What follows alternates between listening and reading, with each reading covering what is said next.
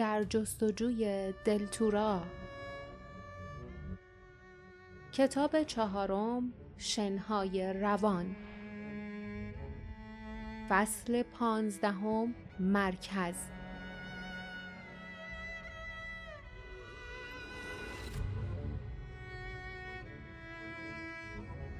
لیف در میان تپه های شنی موجدار که پایانی نداشت تنها بود.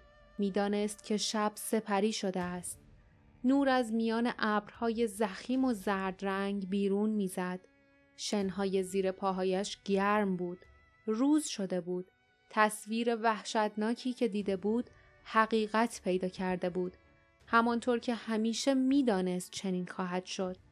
به یاد آورد که در تاریکی شنها زیر پاهایش بلند شده و او را به هوا پرتاب کرده بودند.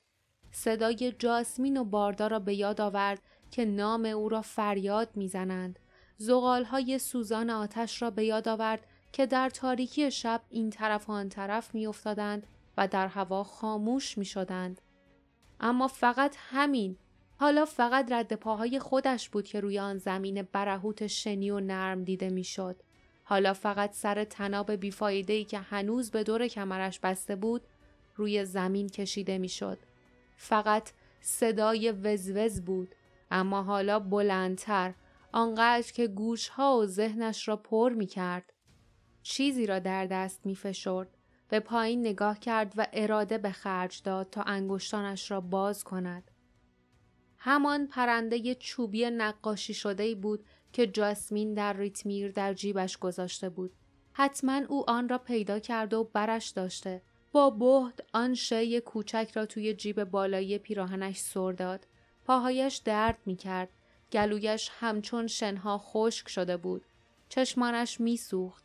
به سختی می توانست ببیند. می‌دانست که باید ساعتها راه رفته باشد اما چیزی به یاد نمی آورد. مرکز او به طرف مرکز شنها کشیده می‌شد. تنها چیزی که می‌دانست همین بود. نیرویش تقریبا از بین رفته بود. این را نیز خوب می‌دانست. اما نمی توانست توقف کند. اگر توقف می کرد به خواب می رفت و اگر به خواب می رفت مرگ به سراغش می آمد. این را بهتر از هر چیز دیگری می دانست. تلو تلو خوران پیش رفت و به تپه شنی دیگری رسید.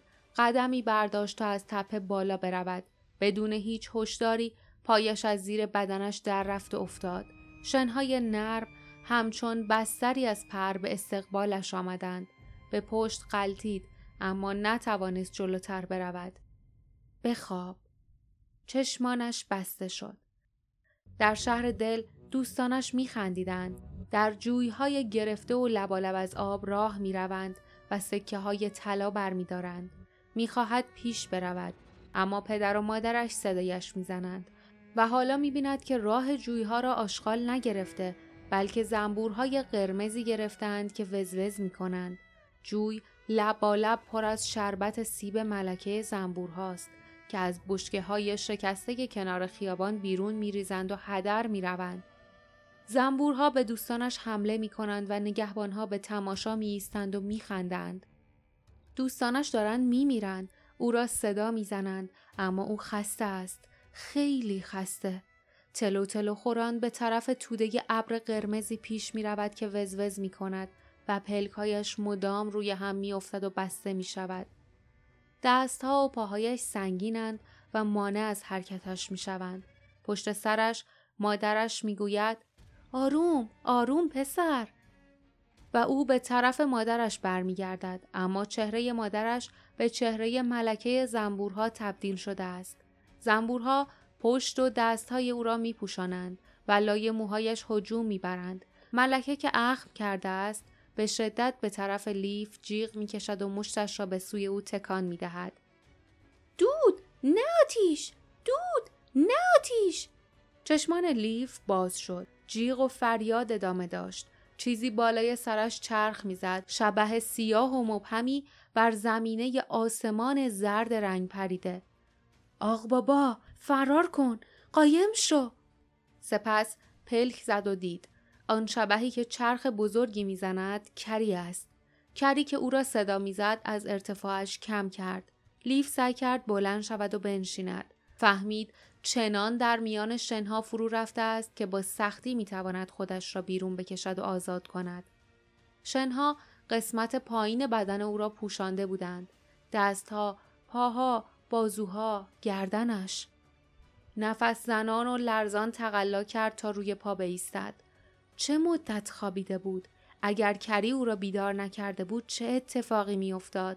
آیا عمیقتر و عمیقتر درون شنها فرو می‌رفت تا اینکه شنها همه جای او را میپوشاندند آیا آن موقع بیدار می‌شد رویایی که دیده بود هنوز در ذهنش بود ناگهان معنی آن را فهمید کلمات شعر به ذهنش هجوم آورد و زمزمه کرد. نیز نه بلکه زیر. زنده بمانند نه بلکه لیف. باردا و جاسمین روی نوک تپه شنی بعدی بودند. همچنان که نام او را فریاد می‌زدند به طرفش سر میخوردند. لیف با دیدن آنها احساس کرد که اشک به چشمانش میآید و متوجه شد که فکر کرده بود آنها مردند تلو تلو خوران به استقبالشان رفت. جاسمین به طرز گوش خراشی جیغ کشید و به پشت سر او اشاره کرد. لیف برگشت و چیزی را که روی تپه پشت سرش ظاهر شده بود دید. یکی دیگر از جانورهای شنها بود. حتی بزرگتر از اولی شنها همچنان از محل اتصال پاهایش پایین میریختند. جانور او را تعقیب می‌کرد. اما همین که لیف به چشمان آینه ایش نگاه کرد جانور در جا خشکش زد لیف می‌دانست که او لحظه بعد از جا می جهد. لیف که نگاه خیره جانور به او دوخته شده بود عقب عقب رفت و دستش را به طرف شمشیرش برد. سپس با وحشت احساس کرد که زمین خورد. پاهایش در تنابی گیر کرده بود که به دنبالش روی زمین کشیده می‌شد. لحظه بعد او روی شنها داشت تقلا می کرد و شمشیرش زیر بدنش گیر کرده بود. با شنیدن صدای جاسمین و باردا که نام او را صدا می‌زدند سراسیمه سعی کرد روی زانوانش بیستد. می‌دانست که خیلی دیر شده است. احساس می‌کرد دچار کابوس شده است. هیولا تلو تلو خوران جلو آمد. بعد همین که تاولی روی بدنش منفجر شد با صدای گوش خراشی از جا پرید. تلو تلو خورد دوباره حمله کرد و همین که تاول دیگری به هدف اصابت کرد یکوری شد. پاهای خاردارش لگت می‌زد. شروع به چرخیدن کرد و گودال بزرگی میان شنها حفر کرد. لیف که هنوز یکی از پاهایش از تناب آزاد نشده بود حق حق کنان کناری خزید و نفسی از آسودگی کشید. جاسمین نفس زنان به طرفش آمد به زحمت او را روی پاهایش ایستاند و تناب را از دور پایش آزاد کرد. باردا درست پشت سرش بود. در یک دست همچنان قلاب سنگ را نگه داشته بود و در دست دیگرش تاولی آماده برای پرتاب. لیف با بغزی در گلو شروع به تشکر کرد اما باردا دستش را تکان داد و غرغر کرد. این اولین باری نیست که جونتو نجات میدم. میترسم که آخرین بارم نباشه. ظاهرا این سرنوشت منه که همیشه دایه تو باشم. لیف که به شدت ناراحت شده و تعجب کرده بود اخم کرد و رویش را برگردان. باردا شانش را گرفت. او را چرخاند و فریاد زد. رو تو از من بر نگردون بازیت گرفته؟ چرا تنهایی فرار کردی؟ چرا بعد از زلزله سعی نکردی ما رو پیدا کنی؟ از شدت خشم میلرزید و لیف کم کم متوجه شد که این خشم در واقع زایده وحشت و ترس و نگرانی است. این همان خشمی بود که هر وقت او خطر می کرد و بعد از ساعت حکومت نظامی به خانه می رسید در چهره پدر و مادرش می دید. شروع کرد به توضیح دادن. باردا من نتونستم. جاسمین همچنان نگاهش به جانور وحشتناکی بود که توی تپه شنی دست و پا می‌زد. او گفت حالا موقع این حرفا نیست. بحث و جدل رو بذارید واسه بعد. باید همین الان از اینجا بریم. جونوره نمرده. ممکنه حالش جا بیاد و دوباره دنبالمون کنه. لیف آرام گفت نگران نباش. جایی که ما میریم اون دنبالمون نمیاد.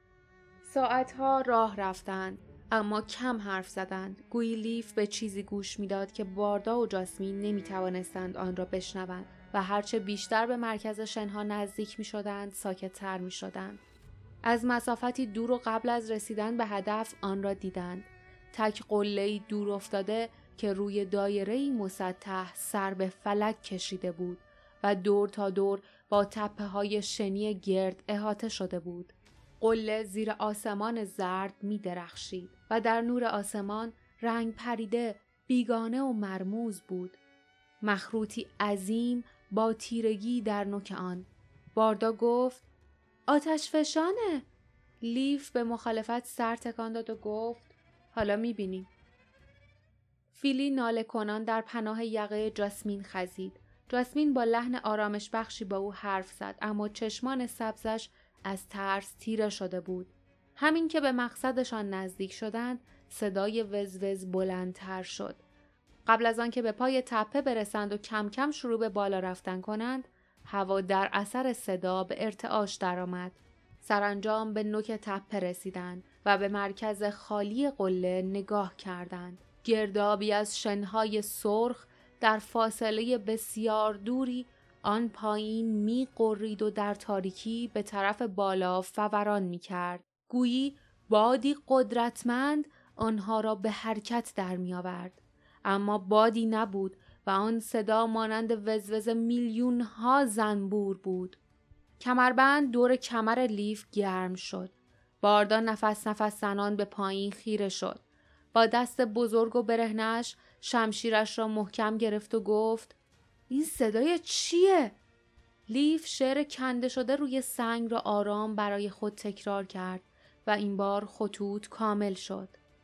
مرگ از میان دیوار سنگی هجوم میآورد جایی که همه یکی هستند یک اراده بر همه حکم میراند در زیر مردگان زنده ها تلاش می کنند با اراده کور تا به کندو خدمت کنند جاسمین آهسته تکرار کرد کندو لیف گفت محافظ شنها هستند باردا به مخالفت سر تکان داد و زمزمه کرد. اما امکان نداره شنا زنده نیستن. ما رو اونا راه رفتیم موجودات مختلفی هم دیدیم. لیف با صدایی خیلی آهسته گفت موجوداتی که دیدیم روی یه میزبان خیلی بزرگتر حرکت می‌کنن. تپه های شنی که زیر پا گذاشتیم فقط یه پوششن. از چیزی درست شدن که خیلی قبل مردن. زنده ها اون پایین فعالیت می‌کنن و به کندو خدمت می‌کنن.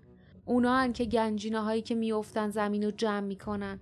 اونا هن که روی شنا علامت می‌ذارن. اونا باعث طوفان میشن. گوهر لیف گفت گوهر هر جای شنا که بیفته در آخر به طرف مرکز کشیده میشه. واسه همین ما اینجاییم. از گرداب داخل حفره روی برگرداند به جاسمین نگاه کرد و گفت دود لازم داریم نه آتیش جاسمین بدون هیچ حرفی زانو زد و شروع کرد به بیرون آوردن چیزهایی از توی کولش. لیف می‌دید که دستهای او میلرزند. وقتی شمشیرش را به باردا داد و در عوض تناب را گرفت، لرزش دستهای خودش دست کمی از دستهای جاسمین نداشت. اما وقتی تناب را دور سینهش گره زد، نیم لبخندی زد و با صدایی که فقط کمی میلرزید گفت میترسم بازم مجبور شی دایم باشی باردا. دوباره به کمک و قدرتت احتیاج دارم. همینطور هم به تنابت. اما این بار تو رو خدا نظر برم.